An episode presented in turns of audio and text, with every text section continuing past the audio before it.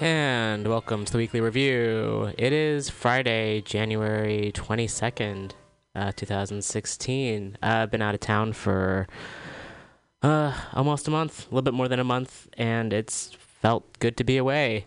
Uh, I have to say, I was uh, in much better spirits not reading the news every week. I took a little bit of a Facebook fast as well. Haven't been posting on Facebook, and that's also felt wonderful. And I've been appreciating talking to people in person as opposed to uh, putting things out there and waiting for a response or waiting for that little red uh, picture to appear. Uh, it's been nice to actually talk to people about things. I've got some photos. Uh, I was away. I was pet sitting. I was visiting friends, uh, thinking about things and thinking about heading off to other parts of the world and other parts of the country, which I think will be happening by the end of the year. So I'm looking forward to that. Missed out on some news, which I'll be covering some of. Uh, there's a lot to, to go back to and a lot to uh, encompass. A lot that lot lot that's happened. So I'll do my best to get to a few things. I always like to start off with a little bit of a, a rant, as it were, and I have a bit of a sad political rant. It's not even a it's a rant. Just um, lost another friend to suicide. Um, found out last Thursday. A friend of mine named Bryn Kelly um, whom I met in New York um, back in 2008. And Bryn was a trans woman and really beloved by the community. She was an artist and a writer and a musician and an activist. And um, feels really, I'm still trying to put the words together. And there's going to be a memorial for her in early February in uh, New York. They put a fundraising page together and they've, you know, raised all the funds to cover the memorial, and then the excess funds are going to go to um, organizations that help specialize in funding housing for for trans folks. Um, it's just really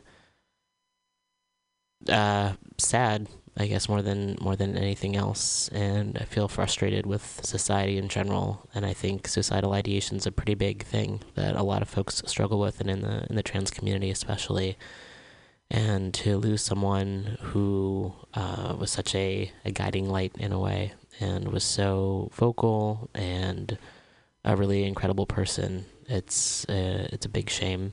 And i'm still figuring out how to to deal with it and how to process it and what to say about it. And i thought at some point maybe to do a, a program just talking about memories of her. I wish i'd known her better. We only hung out a few times um, and I think there's that thing with social media where there's this false sense. There's a con- certainly a connection that we have to one another, but maybe there's like a false. For me, it feels false in a way when people post things, and then there's this stories that we make up based on what people post. This idea that we know how people are doing, and we know what what people are up to and how they are, and this assumption that if people are posting, you know, good things or positive things, that somehow everything's okay and maybe there's a not so much of a need to connect to someone uh, when when in the end uh, it's that's not necessarily the case. So a few folks, I mean, a lot of we had a lot of mutual friends, and a lot of people have been posting, you know, memories of her and stories, and a few rants as well, just to kind of wake people up a little bit because this is something that's been going on for a really long time, and uh, a lot of communities uh, deal with deal with suicide, and it's tricky when it's uh, a lot of times societal and systemic. Um, the kind of experiences that a lot of folks have to have to face, even people who, um, you know, she was like on the the trans every year. There's like a trans 100 list of folks who have accomplished X, Y, or Z, and or Z, and she was on there last year, and uh, giving this idea that there's something to uh, aspire to, and then even if you make it that far, that's still uh, not necessarily enough. You still have to deal with society's bullshit. Speaking of bullshit, I guess I'll be hop- hopping around a little bit and then I'll get into reading a few longer pieces. Uh, so I got my uh, Screen Actors Guild card earlier this year, which is a uh, privilege, and I feel grateful to have gotten that um, from some work that I've done. And so it's it's Academy Awards season, so they send out screeners and uh, so DVDs of films that have been nominated, so people can vote on the the actors.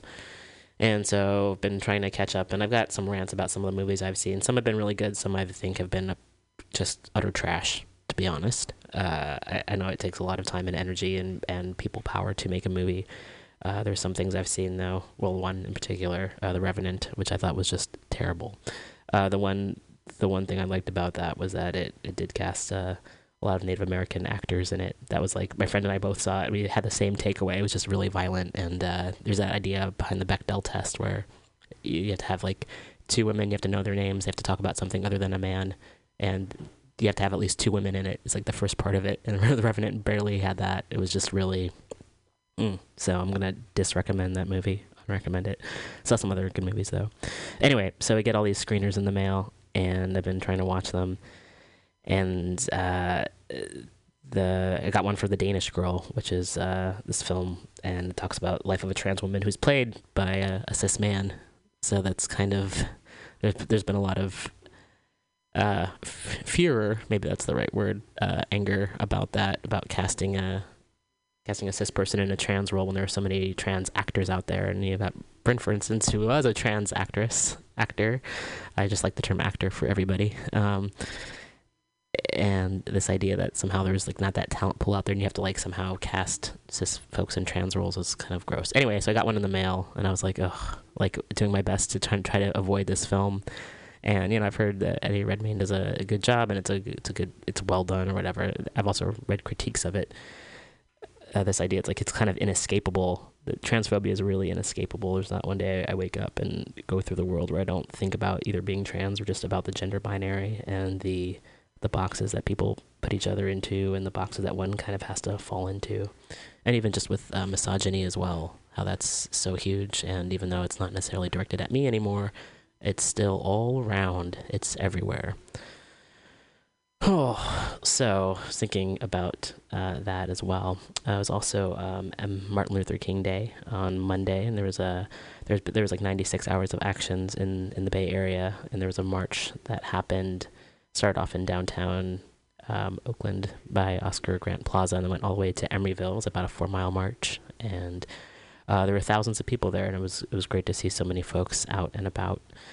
And uh, afterwards, as the march uh, winded down in, in Emeryville by Shell Mound, which is like a Ohlone, you know, burial land, which is now a mall because America.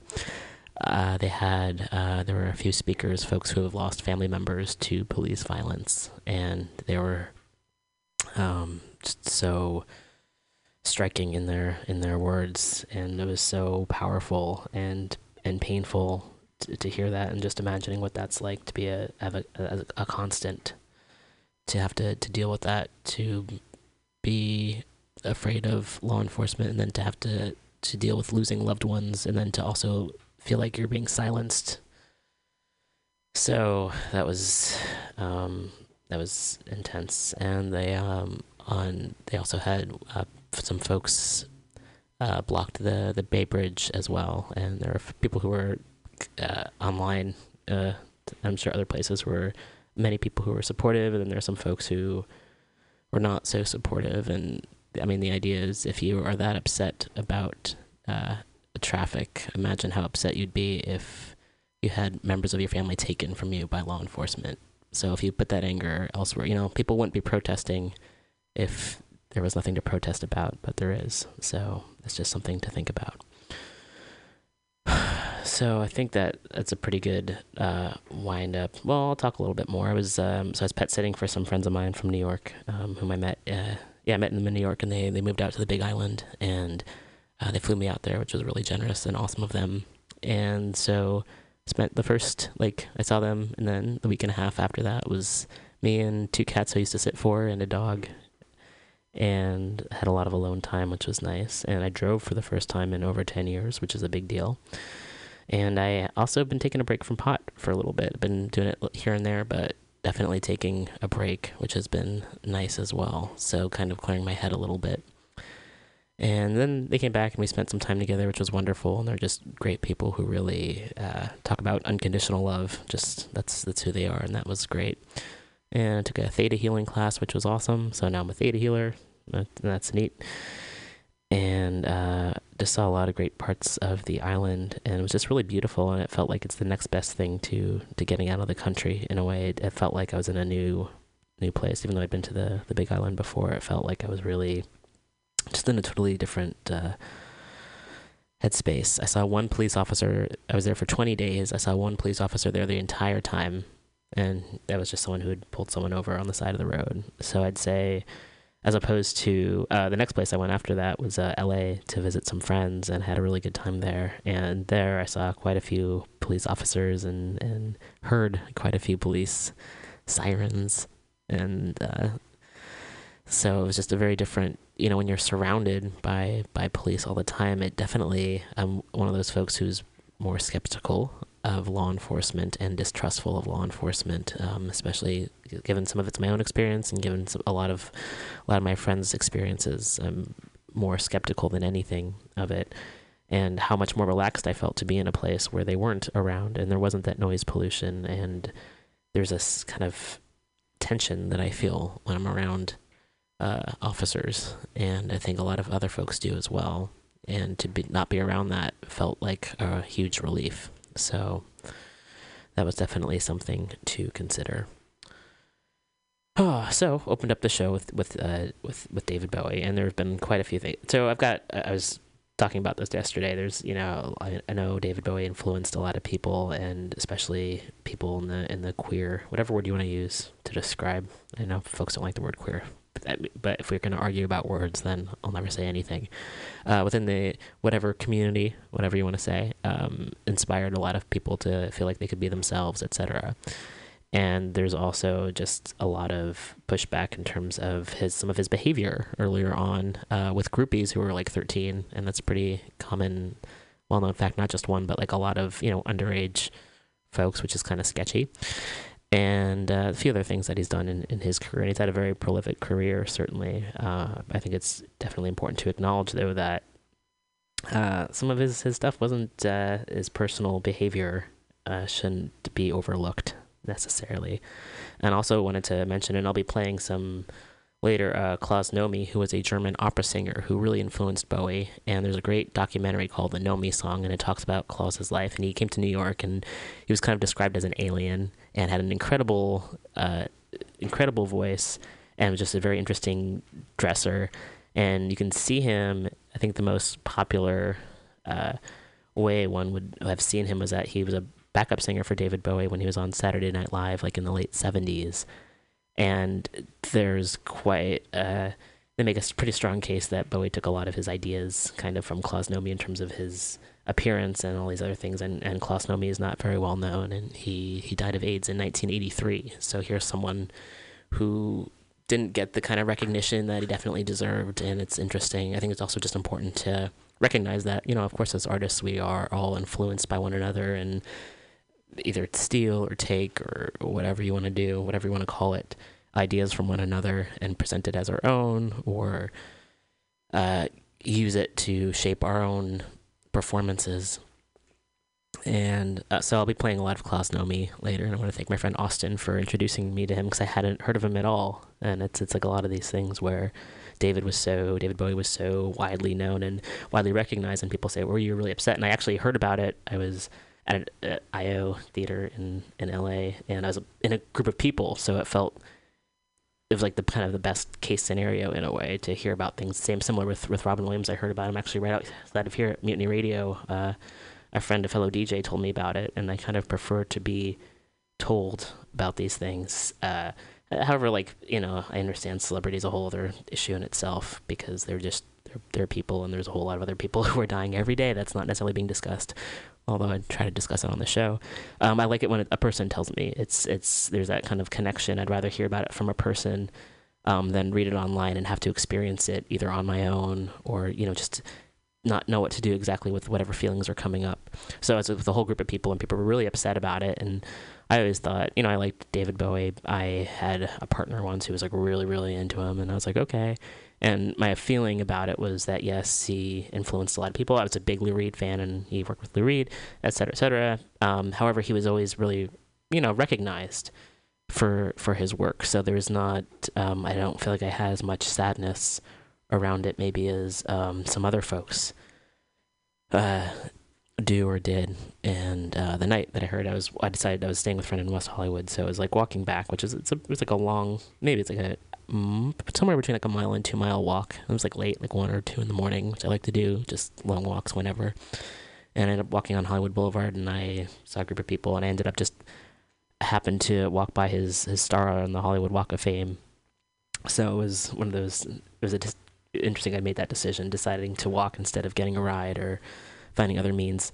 Um, and so a lot of folks had gathered, and people put candles around it and flowers. And by the time I had gone, you know, people came. People these these two folks drove from like Riverside, and they um, threw like glitter on his star. And there was a guy who was uh, playing a person. I'm going to try to talk about without gender. We'll see how far that goes. Uh, was playing. He had brought like a little iPod speaker and was just playing his music and was sitting on the sidewalk. And a lot of folks had gathered around, and that was really lovely. And I stayed for a while. And at one point, there was this guy in a suit, like a really fancy suit, who like walking down the street like in a hurry. And um, I had my own bias, my my own bias. I was like, oh, this guy is not to stop. He's just to like walk right by. He might not even notice that people are gathered here at all. And not only did he stop, but then he was like talking to people and he just stayed for a while. And I was like, that certainly shows me with my own preconceived notions, or maybe, I don't know, San Francisco has kind of hardened me in a way where uh, it feels like there's not as much uh, interaction with, with folks, you know, walking by on the street, certainly. Um, so it was nice to see folks gather and uh, in that in that way. So yeah, that that was the that was the past month or so in a nutshell. That that leaves out quite a bit. So I'll be getting to some more stories, and there's some exciting stories coming out here of San Francisco at 1:30 p.m. today. There's going to be some corruption charges that are going to be announced. So thankfully, we'll still be on the on the air at that time. So we'll be checking in and seeing who's. Uh, who's in trouble let's put it that way who in a position of authority is in trouble and I, I try not to like divide people between good and bad, although, because we're all, all, complex beings, certainly. Uh, I do like it when folks in positions of authority who have, have who have acted upon hurting people and whatever, whether it's signing legislation or whatever, when they are held accountable. And I don't necessarily believe in the justice system because it's not necessarily just. I, I do believe though that uh, any way to stop folks from causing more harm is a good thing. So at 1:30 p.m we'll we'll hear about that. So that should be that should be fascinating. So I'm gonna get started. I'm gonna play some more music before we get started with the stories. And uh, so, as promised, I'll play some Klaus Nomi. So he has an album called called uh, called Klaus Nomi, and I think one of the best known songs is uh, uh, "Lightning Strikes," which you might be familiar with, uh, and his version's pretty pretty awesome.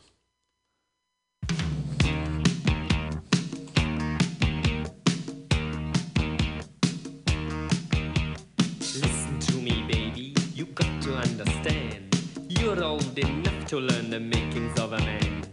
Listen to me, baby, it's time to settle down. Am I asking too much for you to stick around? Every boy wants a girl he can trust to the very end. Baby, that's you.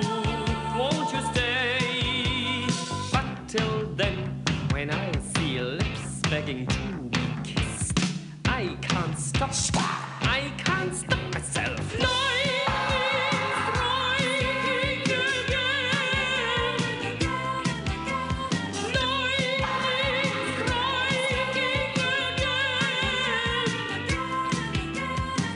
Has taken over my one track mind.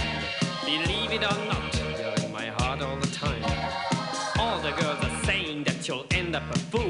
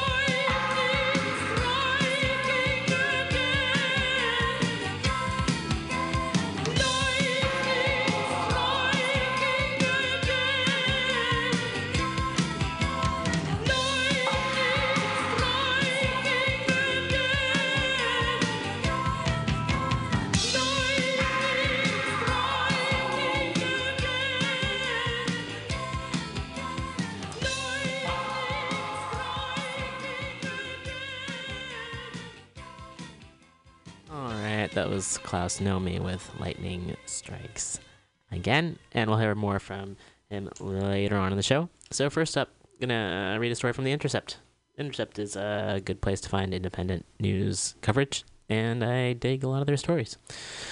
So this is an article written by uh, Zaid Jilani, and the title is Martin Luther King Jr. Celebrations Overlook His Critiques of Capitalism and Militarism.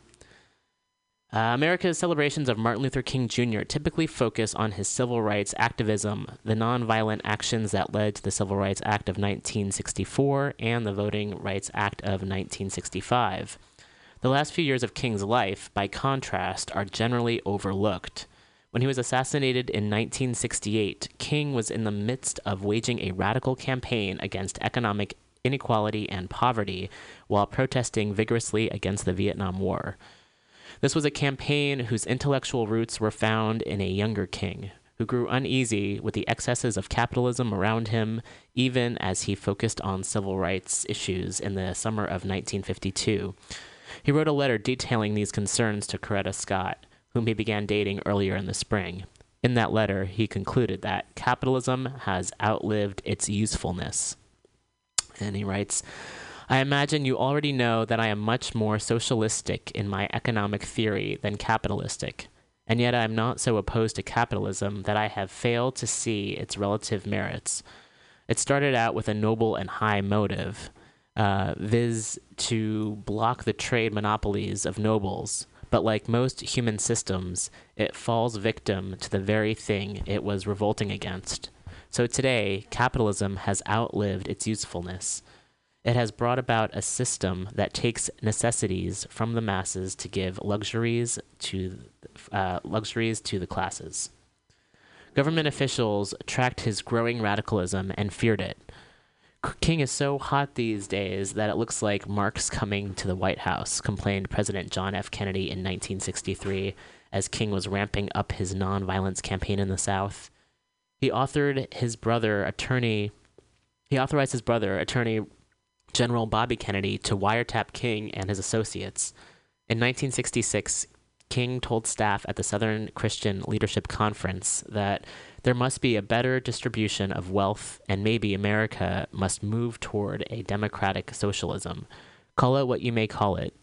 Uh, call it call it what you may, call it democracy or call it democratic socialization socialism but there must be a better distribution of wealth within this country for all of God's children.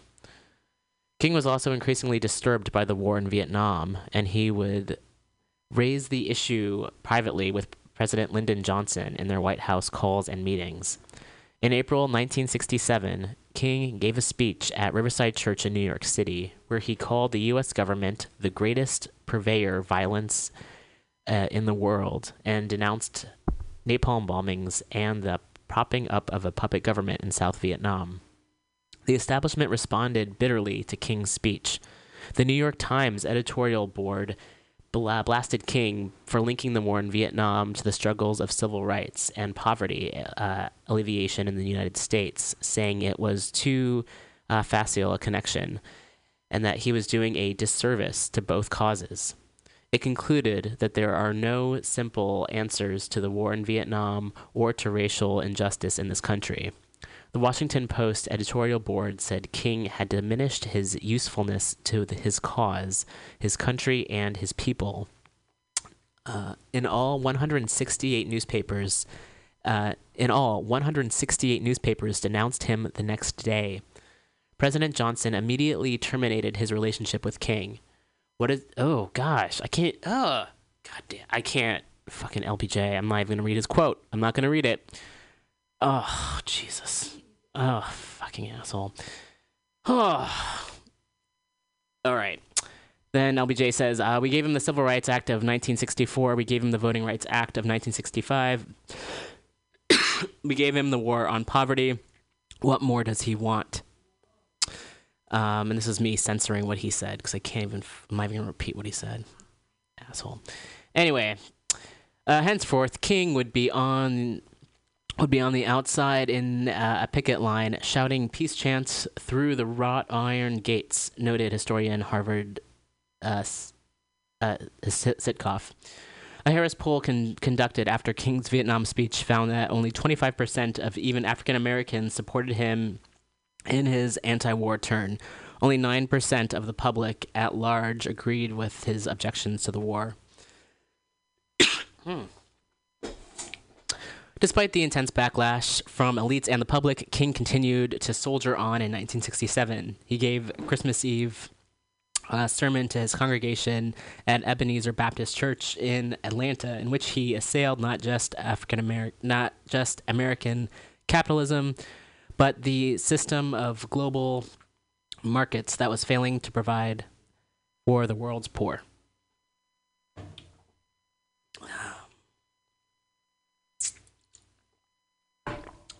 I started thinking about the fact that right here in our country, we spend millions of dollars every day um, to store surplus food, he preached.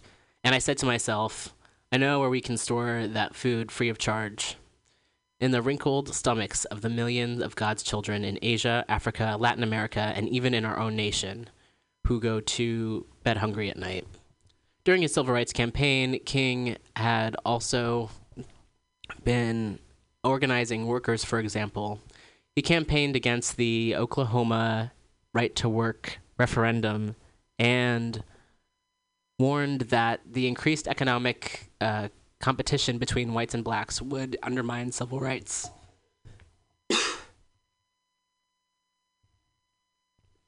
Calling instead for um,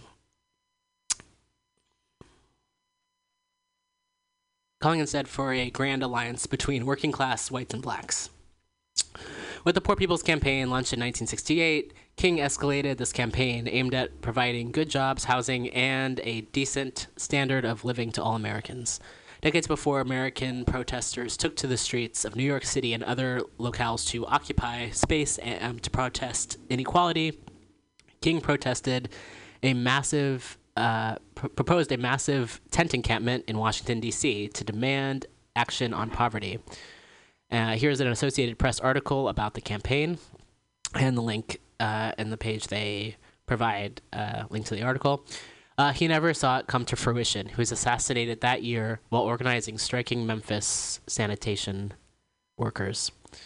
Southern Christian Leadership Con- Conference President uh, Ralph Abernathy and Coretta Scott King followed through with the plan, setting up tents and shacks on the mall in Washington, D.C., deemed Resurrection City. This encampment lasted a month before the Department of Interior forced it to close down. King's approval of ratings are much higher decades after his death than they were during his life. By 1987, 76% of Americans held a favorable view of the activist leader. But many are taught a simplified version of his life, focusing on only one of the three dimensions that defined him. During the Vietnam speech that turned the establishment against him, King rallied against the giant uh, triplets of racism, extreme materialism, and militarism. so that just says it right there and how people are kind of glorified a bit um, not even not necessarily even just just glorified, but while people are actively challenging the system, the system doesn't want to listen. People in power don't want to listen. And I apologize for having to censor myself. I try not to censor myself. I just can't I read any more hate, hateful uh, wordage. I just can't do it. Um, coming from LBJ, who was the president. Uh, and thinking now about how activists are sometimes, well, often challenged and uh, even arrested and threatened um, for doing what is the best for you know when they're actually standing up for what would be the best for everybody. And I think things haven't really changed too much. However, you know, once once folks die, then of course people can say, "Oh, they were doing this," but kind of really just like watering down what the folks were standing up for, especially if it challenges people in power's their own beliefs. Speaking of people in power and their own beliefs, uh, I'm gonna hop to the next story, and my voice is not uh, not. I haven't been doing this for a while, so my voice is a little bit scratchy. So I apologize. And by next week, maybe it'll be a little bit better. But uh, there's some folks out there who are really into oh, uh, really into Hillary Clinton, and I'm all for if we have to have leaders, I'm all for female leaders. However, not an oligarchy. not for people who are in bed with the big banks and war profiteers. I just can't. Uh, I just nope. Sorry. Uh, that's that's not enough. So I'm gonna read this story, also from the Intercept, about uh, and also she's been attacking Bernie Sanders, and it's like um, I, I get that it's a political that it's a it doesn't have to be a competition though, and if it's like if we could all kind of work together, you know, if they could all work together instead of trying to like if you really cared about the American people, you would try to work with your your your competitors or your colleagues and try to make things better and find what you can agree on, instead of uh, talking shit about people. Uh, who uh, and Bernie Sanders has a lot of uh, he's uh, some, for some of my friends he's not radical enough, and uh, a lot of folks really dig what he has to say and telling the truth and challenging the big banks, for instance. There's other issues, of course. It's again going back to the whole idea of you know David Bowie and being complex and doing a lot of good work, and that doesn't necessarily mean that you're a fabulous person all the time or that uh, one agrees with you with, with all of your statements and actions. So uh, I'm going to read this. This is also from The Intercept, written by Lee Fang. Uh, half the foreign policy experts signing Clinton's anti Sanders letter have ties to military contractors. So this is what a lot of us have been saying for for uh, a while. Uh, that we, we don't want to give them any more power, any of the military contractors any more power.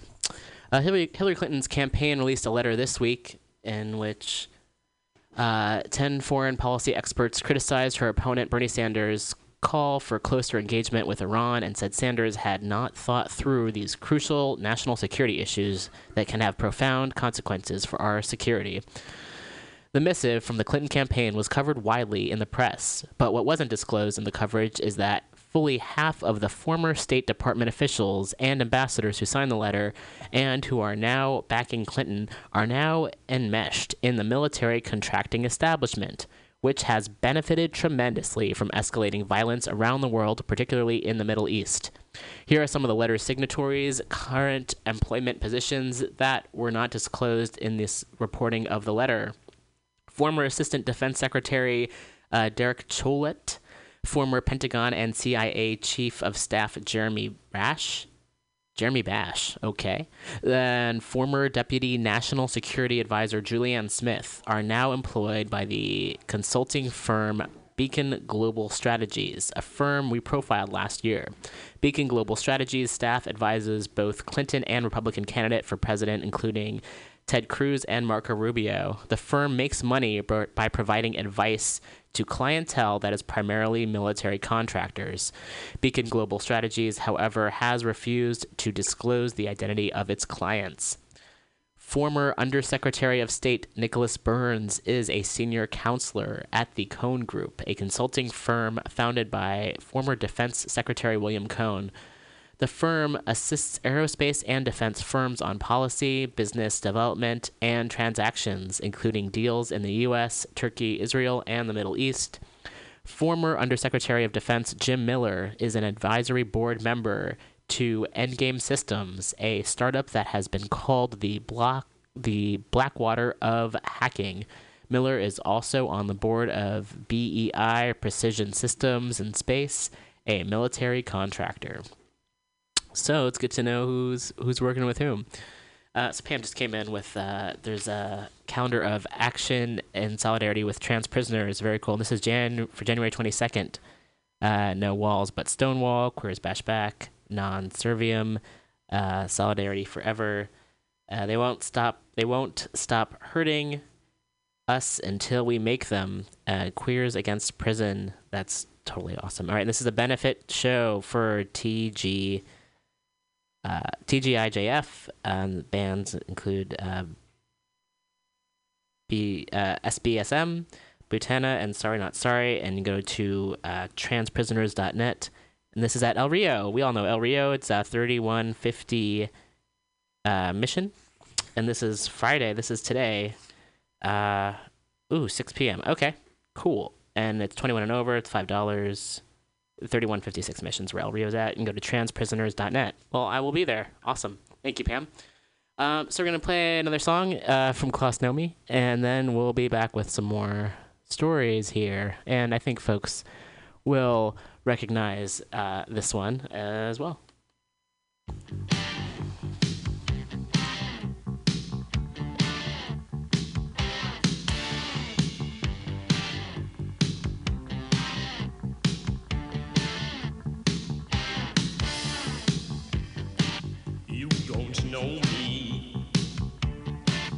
Not just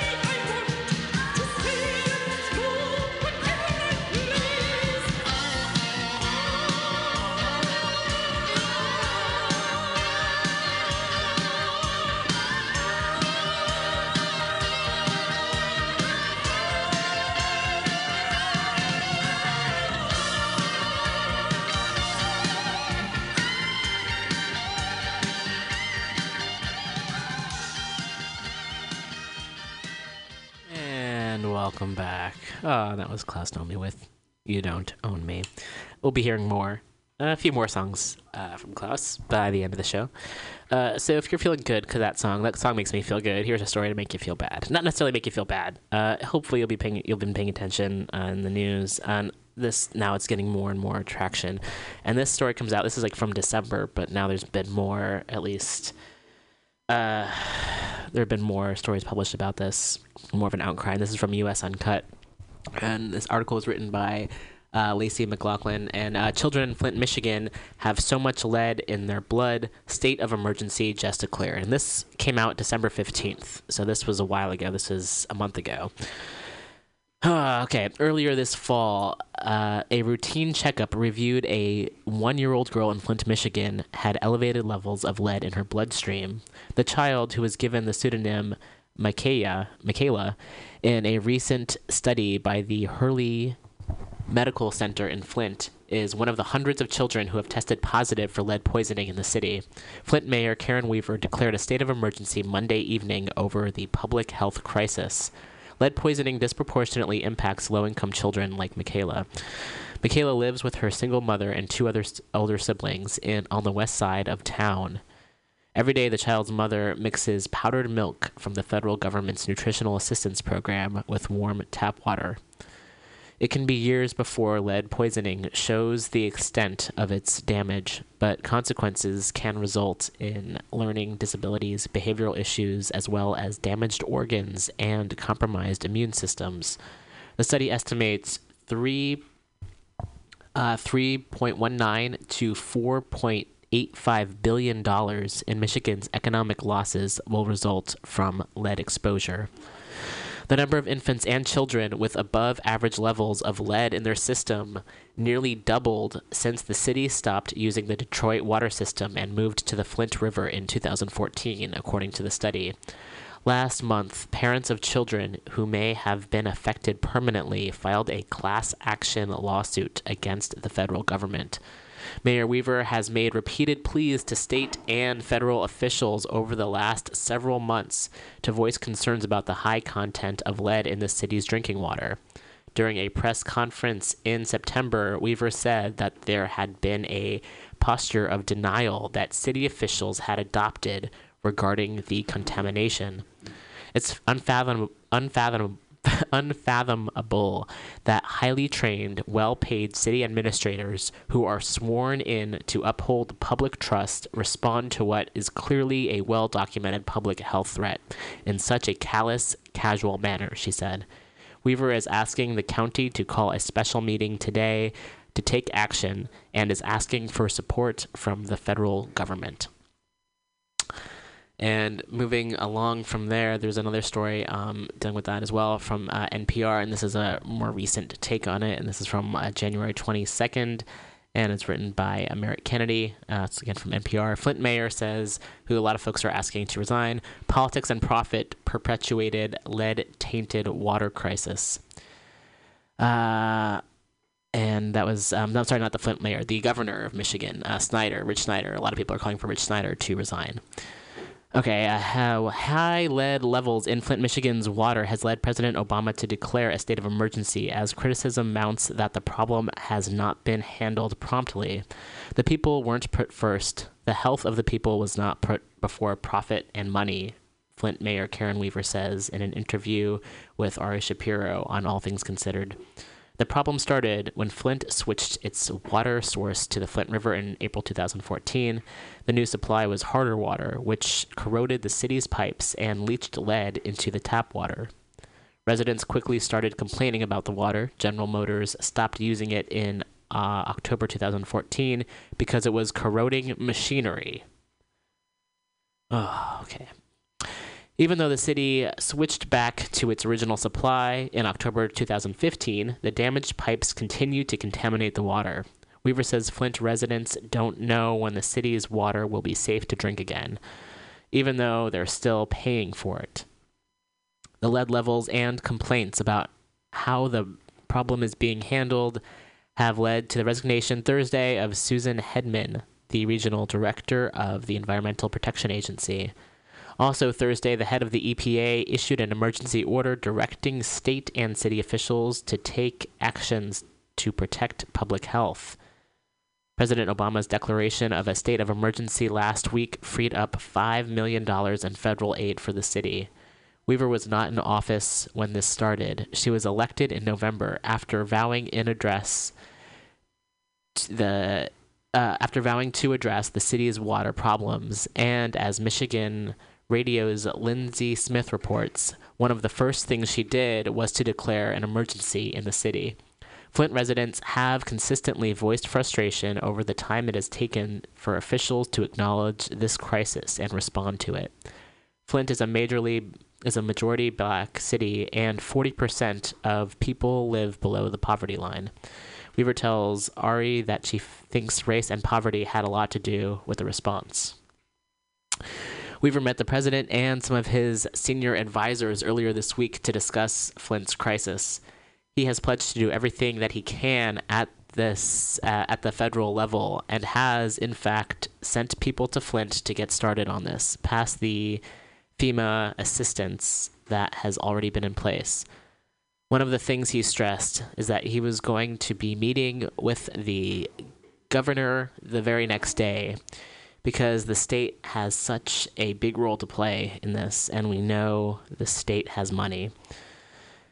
They have a rainy day fund, a surplus between 500 and 600 million dollars, and Flint needs to be the priority for receiving those funds.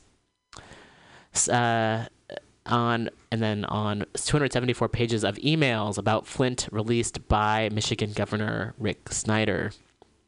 Snyder made the emails public on Wednesday following widespread criticism. He said he was releasing them so that you have answers to your questions about what we've done and what we're doing to make this right for the families of Flint. Here's what Weaver had to say. I haven't seen what's in those emails, but I will tell you this. It's something that he needed to do because one of the issues we've been dealing with is broken trust. And we've been kept in the dark regarding some information regarding our water. We've been given misinformation about the water, and the only way the governor can, if he can, rebuild trust is to start doing that. So it's it's a start for him, I suppose. Uh, and uh, on calls for Snyder to resign. You know what? I'm glad those high profile figures are out there and they're putting the pressure on the governor and holding him accountable for some things. What I've said is we have an investigation going on, and I can't wait uh, to hear the results of that investigation because everybody should be held accountable. Uh, everybody that should be held accountable needs to be held accountable. We want to know uh, who knew, um, who knew what, and when they knew it. And that's from the governor all the way down to it if it includes local officials. We want everyone to be held accountable, and if it means they have to be removed, so be it. And then getting down to Flint's future, uh, you know, it's a terrible thing. Uh, no community should have to go through what Flint has gone through. But I'm also looking at the possibilities of what can come out of this, and I've always believed in Flint. I'm excited about the potential, and you know, we've got to get this fixed. but there's a lot to look forward to in the city of Flint.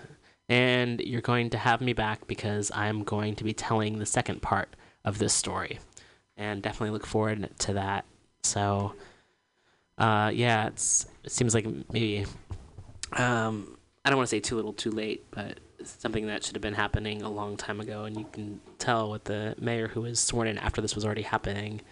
I'm glad at least some change is happening to to get it better. All right, my voice is going a bit. I'm gonna play another song, and then we'll be back. Um, I'm gonna do some, uh, read a few things that some friends wrote about my friend Bryn who passed, and then uh, uh, at 1:30 we'll be getting some news about who's indicted in San Francisco. So that'll be some possibly uplifting news, I guess, depending on who you are. So uh, here we go. One more Klaus Nomi song.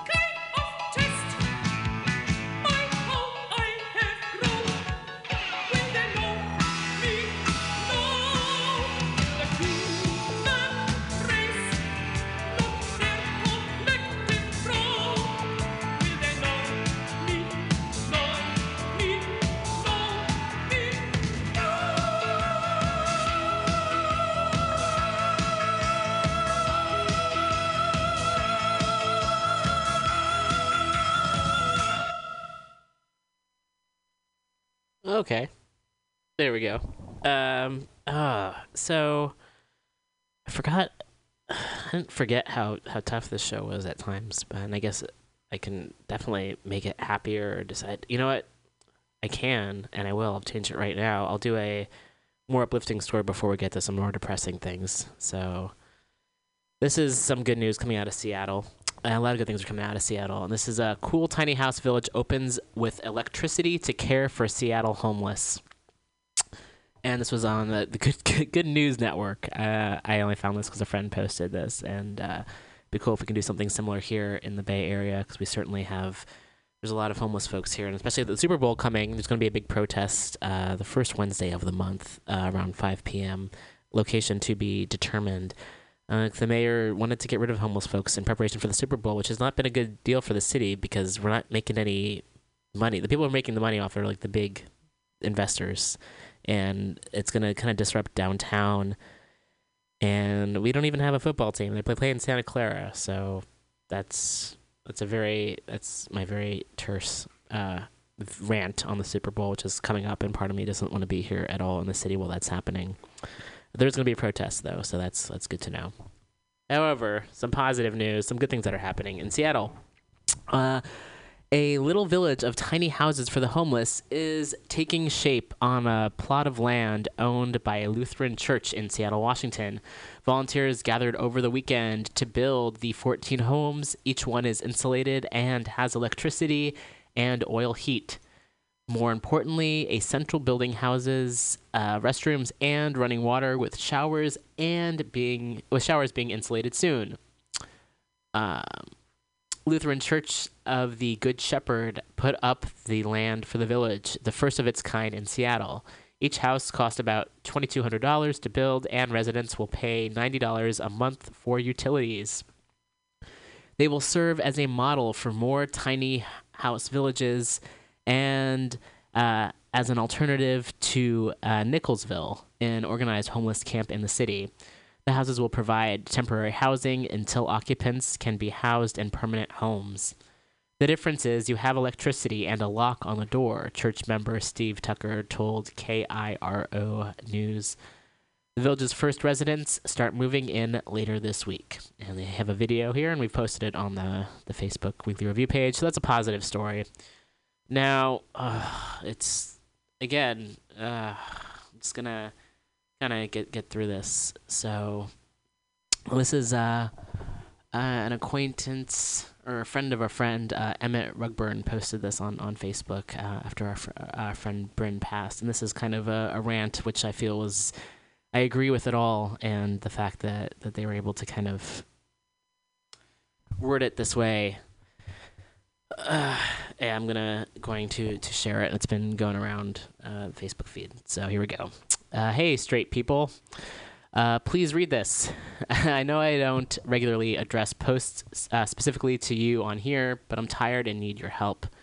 I'm wondering what you're doing every single day to help keep trans and queer people alive. Brooklyn Queers lost a great light, a trans femme, this week to suicide. She was an amazing performer, writer, and general dynamic. She is not the first person we have lost this year, and I'm hoping she will be the last, but I'm doubtful. The thing is, queers are used to mourning like this. It happens every year, multiple times a year, that we lose someone dear. Overwhelmingly, most of the losses are people who have t- who have who take their own lives. And our reactions to their broken hearts are this. We say, "I love you, you're important to me, please stay." to the ones who are still alive. We hold on to each other as best we can. And we think if we can just wrap our arms a little more tightly, that we can slow the machine, and that our dearest and that our dearest loves will stick around. And it probably helps a little bit, but then we lose another person and we start the cycle again. Truthfully, it is not enough. We can't do this alone.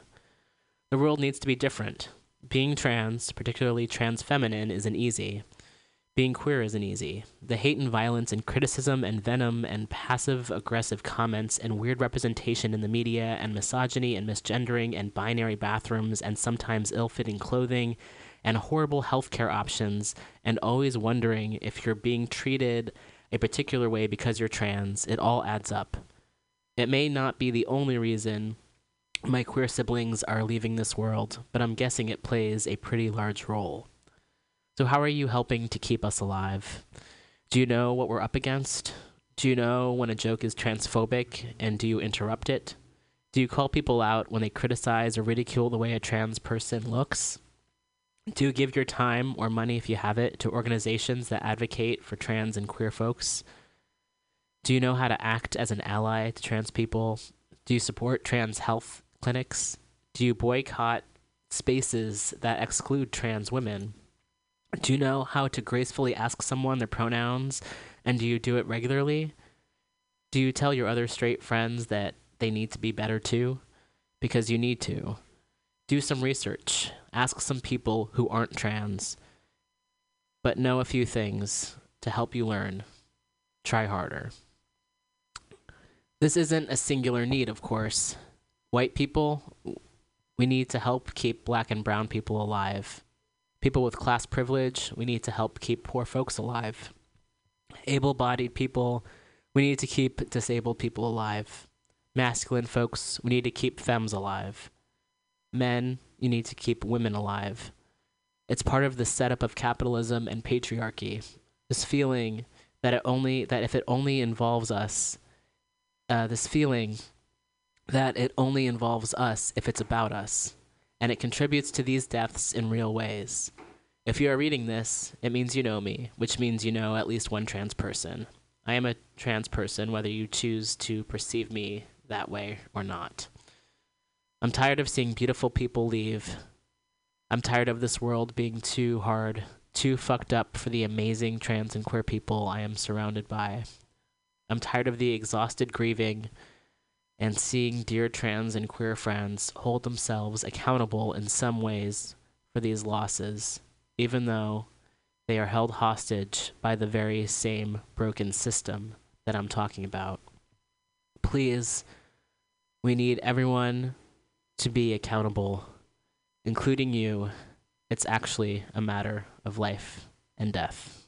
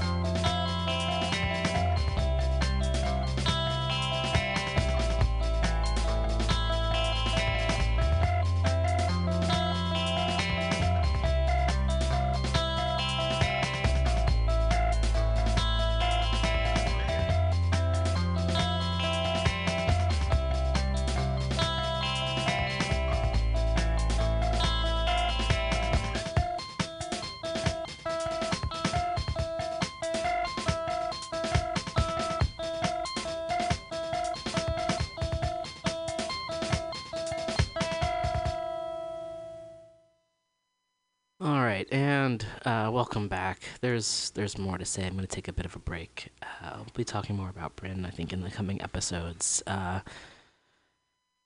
moving along, uh, there's a a site called uh, 972.mag, and uh, there's an article that was posted recently. This is from January 21st um, by Edo Konrad, and uh, these are the anti-occupation activists jailed under gag order. Israeli authorities arrest prominent activists Ezra Navi, Guy Butavia, and Nasser Navaja. At least one of them was barred from meeting with his attorney for days. In court, one activist says his interrogators used materials taken directly from a right wing organization. Uh, the three anti occupation activists in is- Israeli custody uh, whose identities were under gag order until Thursday are Ezra Navi, Guy Butavia, and Nasir Nawaja. The three were arrested over the past week and a half in the wake of a sting operation by Israeli right wing group Ad Kan, which accused them of collaborating with the Palestinian security services against a Palestinian man who was allegedly trying to sell West Bank land to Israeli settlers. The sting aired on Israel, Israel's primetime investigative show Uvda. All three cases were put under a sweeping gag order, which prevented Plus 972 and the entire Israeli media from reporting their identities or any details of the investigation. Ad Kan, loosely translated to No More, arms its, mem- arms its members with hidden cameras in order to capture high profile leftists doing or saying incriminating things. This way, Ad Kan's founders claim it can be proven once and for all that Israeli human rights groups actually care very little about human rights. Navi, a, an Israeli Jew of Iraqi descent and an activist with anti occupation direct action group Ta'ayush, was caught on camera telling an undercover right wing activist that he often receives calls from Palestinian land brokers who wish to sell property in the West Bank to Israelis, but who cannot do so on the open market because doing so is a criminal offense under Palestinian law. Navi was then secretly filmed pretending to uh, act as a middleman.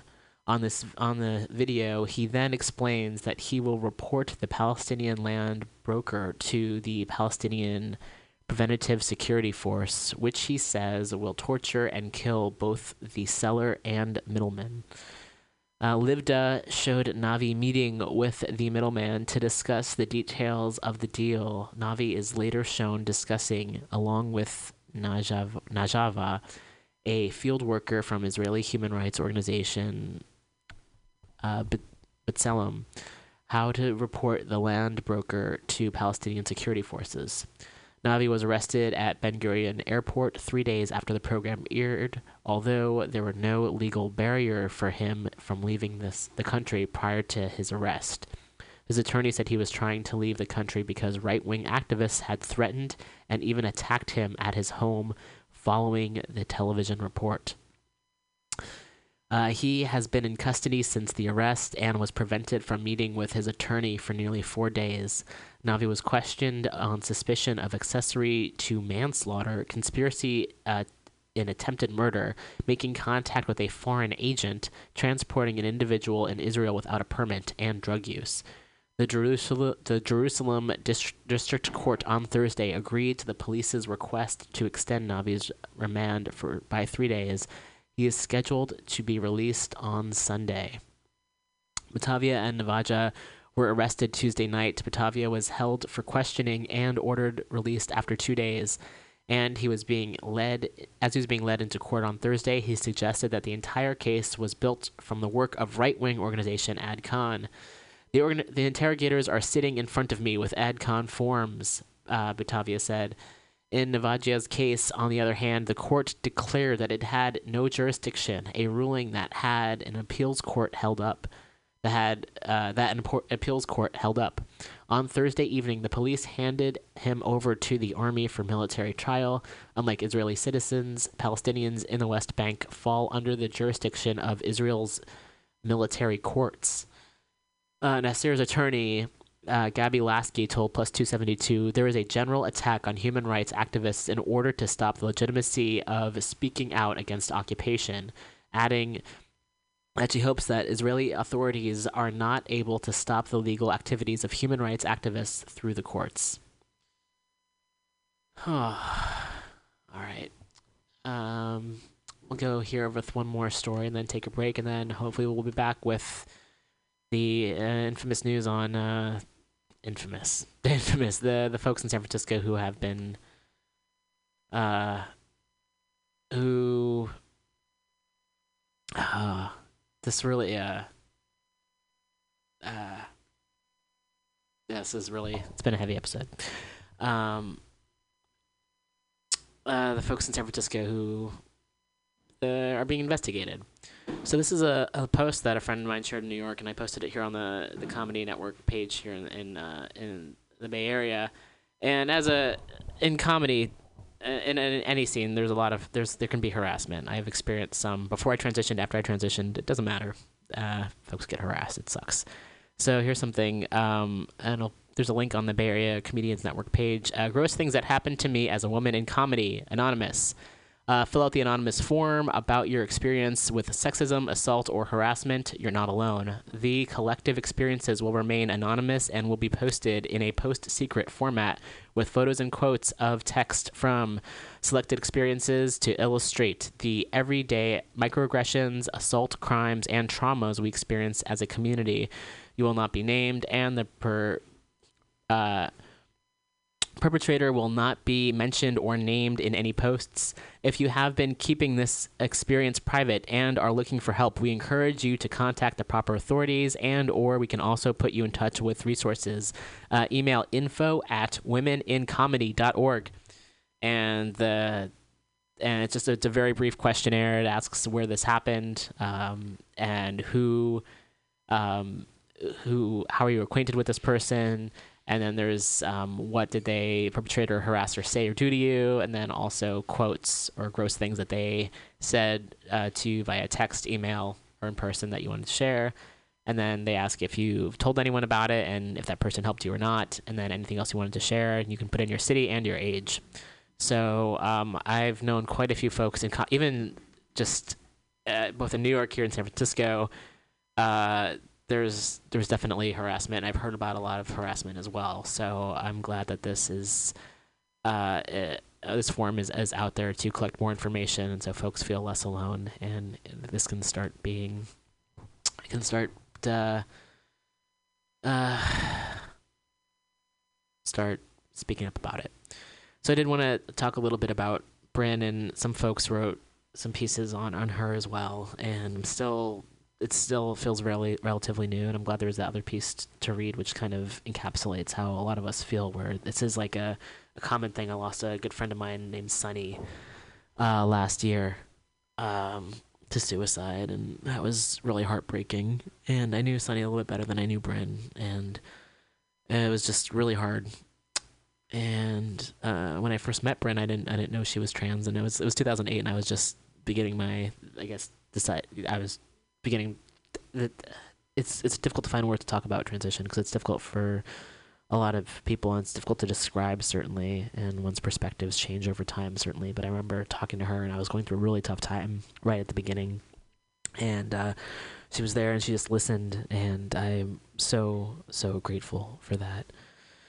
And uh, again there's just i find i find myself not having the words so i'm grateful that a lot of folks have shared um, that a lot of people have shared um, their their stories and memories of her, and I'm still grieving in a way. And it's interesting to I've been you know I've been telling people in person, um, but I haven't posted much online aside from sharing a few people's things. And part of that has to do with taking a break from Facebook and also just finding other ways to grieve and just to be in this world that are not necessarily through social media because at, sometimes it can be helpful and other times I'd rather if I haven't posted for a while I'd rather save up that information and that life experience and use that in person and talk to someone about it in person than to put it out there. And then also just with the surveillance and all that.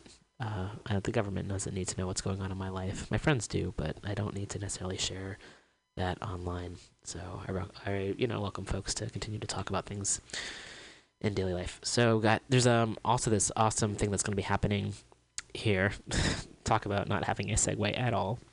But um, there was a show at Mutiny Radio. There was a benefit for Syrian refugees um, back in in the fall. That was great, and I met someone who was part of that named uh, Zarina Zabrinsky. Z- uh, Zarina Zabrins- Zarina Zabrisky, and um, Zarina is going to be hosting a conversation with Pussy Riot um, here in San Francisco on February 10th at the Warfield. And there's a postcard here. It's in conversation. Uh, it's Pussy Riot in conversation. That's all it says. It's at the Warfield. It's February 10th. We'll be talking more about that. Oh, maybe we'll have her on the show and she can talk about that um, uh, as that approaches. That'll be great. Um, so looking forward to going to that event and hearing about that, and perhaps that will inspire some folks here in the Bay and in the states to do some more political activism as well. Because I think Pussy Riot's they're they're pretty awesome at how outspoken and brave they've been with their actions. So uh, it's about 1:22 right now. I'm gonna do a little bit of an extended music break, and the instrumental piece we heard before was from band I was just introduced to called uh, L107 instrumental. It's great, and I, sometimes I do try to have like political songs here on the show, and sometimes it's great just to have instrumental songs. Certainly, um, so I'm gonna play some more from them, and um, hopefully, by the time we're back, um, we'll have that great information about who's in trouble. Uh, some Schadenfreude certainly coming up for me, uh, but then also uh, for those of us who love the city, and there's a lot of us who do. Uh, eh, folks who can be, you know, it's people being held accountable. We like that. We like that here. So here's some more from L107, and we'll be back in uh, in a little bit.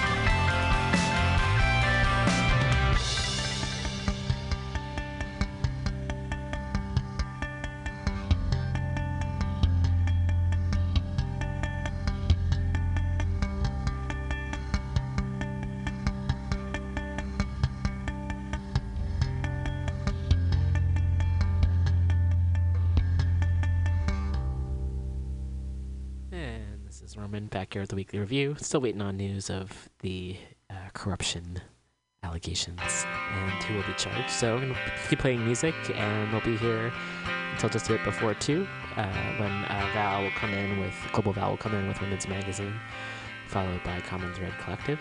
Uh, tonight there is uh, the Queer Open Mic happening at Modern Times Bookstore on 24th Street at 7.30.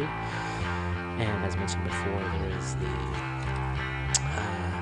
Action in Solidarity with Trans Prisoners at El Rio tonight at 6 p.m. So hope to see everyone there. And we'll be back as soon as we hear some news about what's happening downtown.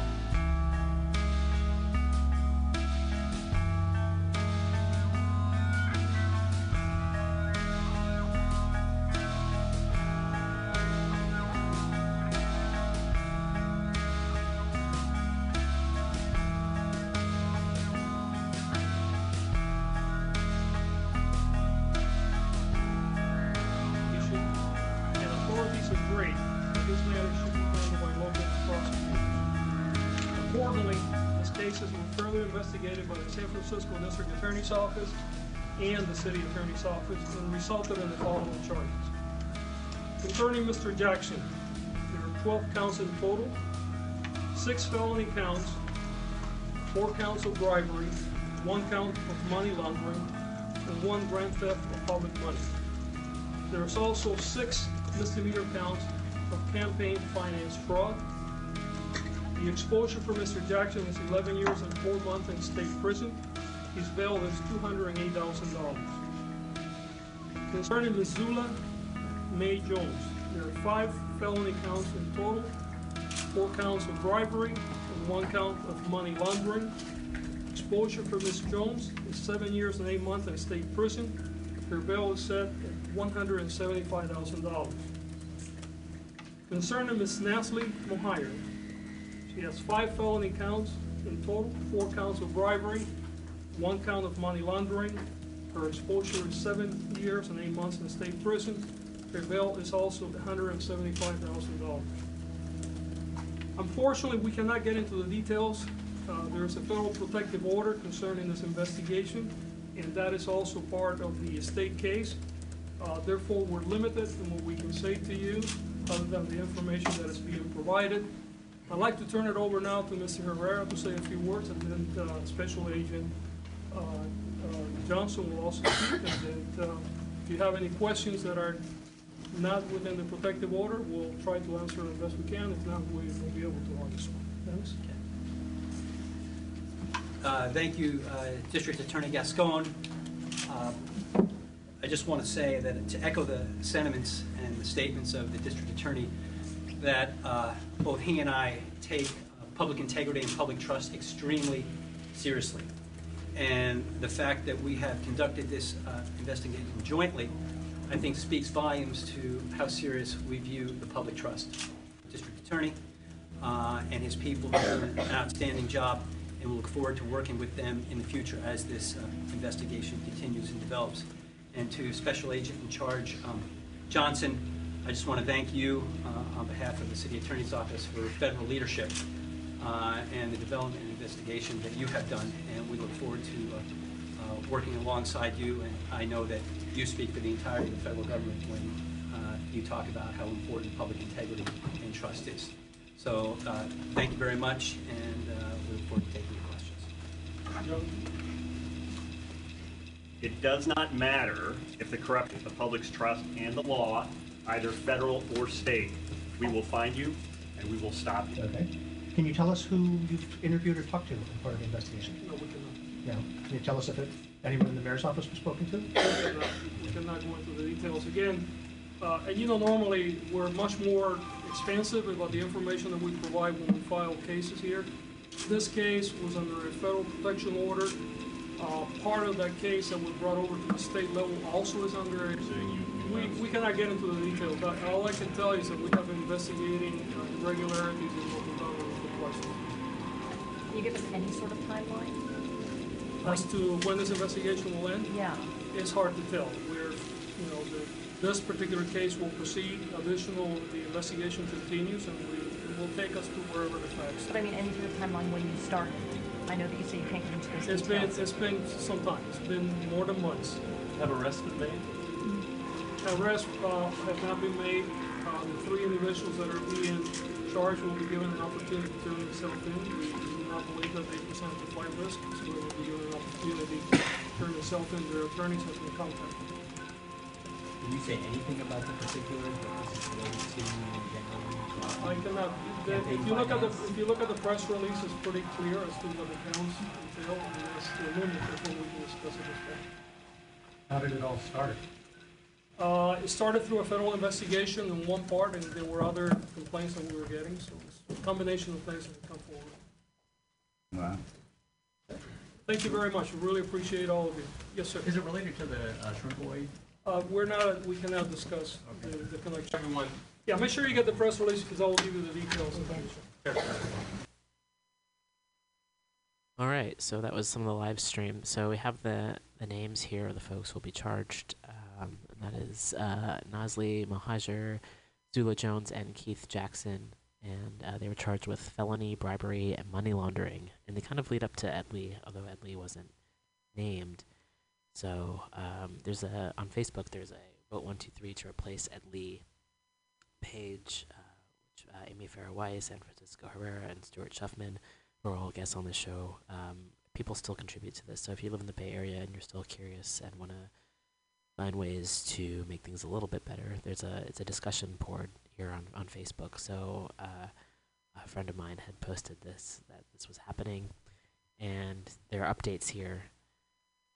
Uh, and led to the the live stream, and so some folks are saying that this is disappointing, and other folks are saying that Lee must have paid off the right people because he is not mentioned in this uh, in, in this, and I wonder how much you know further it will, it will go because he has been he's kind of at the top of it. So we're wondering, folks are wondering uh, how much further this will go. So people were upset that it wasn't uh, Ron Conway as well. So we'll see where this leads. I'm not sure if this will be the end of it or if this will lead to more investigation. Um, and I guess it's it doesn't surprise me in a way that uh, that uh, it's you know there's certain people who kind of take uh, take the fall, and not that people aren't necessarily implicated in it, but it's uh, the folks at the top are very seldom the ones who uh, who are the ones who, who get arrested because they can they have power and, and influence and money and they can kind of tell other people to take the fall for them. So it'll be curious to see where this goes and maybe by by next week we'll have some more uh, information. So yep, that was a little bit anticlimactic, uh, but uh, I guess you know folks in positions of, of power being held accountable for their their bribery or their money money laundering. It says something. Uh, and they have the press release uh, photographed here on the uh, vote for, uh, vote one two three to replace Ed Lee page as well. So with that note, no no big news. I guess it's. It depends on how you look at it, certainly. So you'll see what what happens next. I'm gonna refresh once more, make sure there's no more uh, additional news in this case to be reported, and then I'll play some music, and we'll be we'll be done until next week. And uh, yep, that seems to be just about it. So thanks everybody for uh, uh, listening, and uh, there's also some ideas that um, the folks who were uh, arrested will be are considered like small fish, and then the big fish would be Ed Lee and, and Jerry Brown, and perhaps those folks speak up. The the mayor and the governor will be named, which is pretty big news. Who knows? Who knows what will happen? We'll see. So until then, have a have a good week and be nice to people and speak up for those who uh, speak up for everybody. Do it. And I'll end on a Cla- Klaus Nomi song. What should we listen to? What should we listen to? Um, how about the the the Nomi chant? I think that's a good one. All right, have a great week, everyone, and we'll be back next week.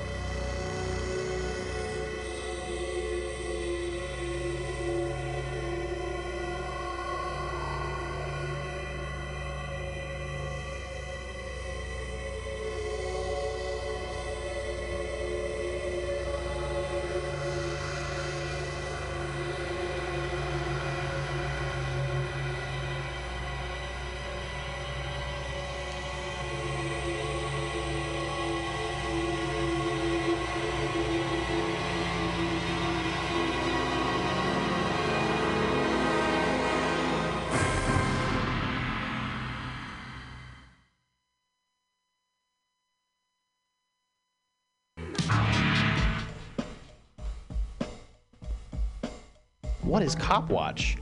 Copwatch is a network of activist organizations in the United States and Canada that observe and document police activity while looking for signs of police misconduct and police brutality.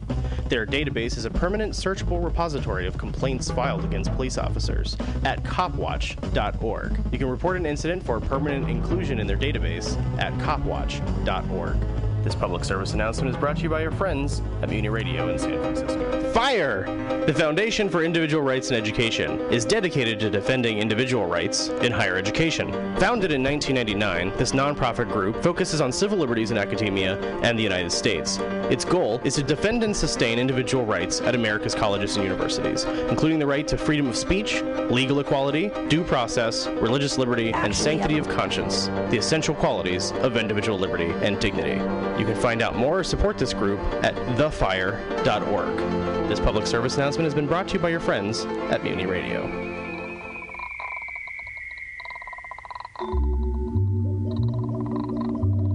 Lions and tigers and bears, oh my. Lions and tigers and bears, oh my. Lions and tigers and bears and elephants and monkeys and hundreds of other animals are just waiting to get you at the San Francisco Zoo. But don't worry, Dorothy, these animals are fun. So the next time the kids complain that they've got nothing to do, pack them up and follow the yellow brick road to the San Francisco Zoo. Lions and tigers and bears, oh my. Do you or someone you know have epilepsy and need support? The Epilepsy Foundation of Northern California has been providing services to families affected by epilepsy since 1953. They are dedicated to serving the nearly 140,000 people with epilepsy in our region and seek to ensure that people with seizures are able to participate in all of life's experiences. To find out more, visit the Epilepsy Foundation of Northern California at epilepsynorcal.org. This public service announcement is brought to you by your friends at Mutiny Radio.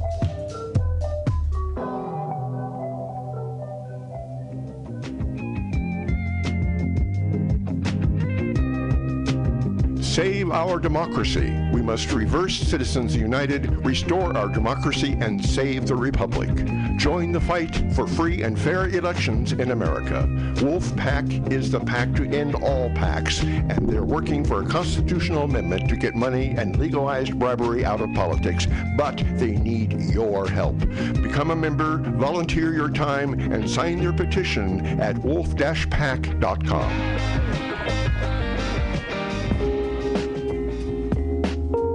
Grid Alternatives is a nonprofit organization and licensed solar installer working throughout California to empower communities in need by installing solar panels on low income housing. They use a volunteer installation model that includes community volunteers, job trainees, and the homeowners themselves in a barn raising effort to make solar accessible to the communities who need it most. For more information, visit gridalternatives.org. This public service announcement is brought to you by your friends at Mutiny Radio. Oh man, do you miss a Mutiny Radio show from your favorite DJ? Did you find out about a guest interviewed on Mutiny Radio a day too late? Are you wishing that you had a time traveling DeLorean to listen to those shows again? Don't you fret. Simply go to mutinyradio.org and listen to our podcasts. Yes, it's that easy. Click on the podcast button and find your favorite show. Heck, click a variety pod- of podcasts for a sample of all of our great programming here at Mutiny Radio. And don't forget to listen to us live on iTunes Radio under the Eclectic. Show. The Muscular Dystrophy Association is the world's leading nonprofit health agency dedicated to finding treatments and cures for muscular dystrophy, amyotrophic lateral sclerosis, and other neuromuscular diseases. They do so by funding worldwide research, providing comprehensive healthcare services and support to MDA families nationwide, and by rallying communities to fight back through advocacy, fundraising, and local engagement. It's special work powered by special people who give generously. Visit MDA.org for more information. This public service announcement is brought to you by your friends at Mutiny Sunday Radio. Streets are events that encourage recreation, community activities, and fun in San Francisco. Sunday Streets closes city streets to automobile traffic and opens them to people for several hours on various Sundays throughout the year, so participants can enjoy a large, temporary public space where they can bike, walk, run, dance, do yoga, or any other physical activity. Nonprofit and health organizations offer free activities and share information about their services during the event. Visit sundaystreetssf.org for more information. This public service announcement is brought to you by your friends at Mutiny Radio in San Francisco. The National Lawyers Guild is dedicated to the need for basic change in the structure of our political and economic systems. They seek to unite lawyers, law students, legal workers, and jailhouse lawyers of America to function as an effective political and social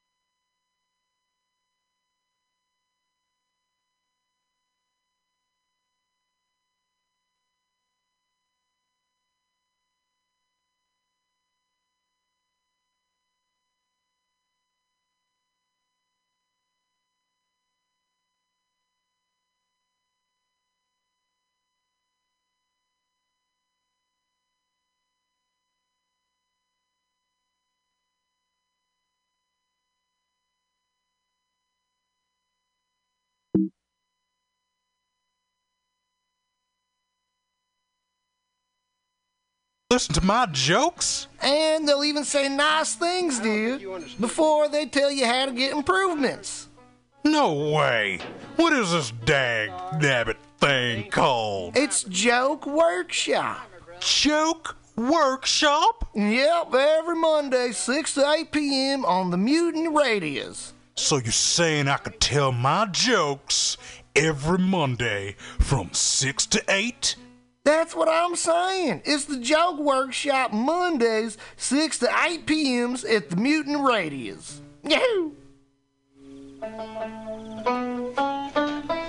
Four ninety nine.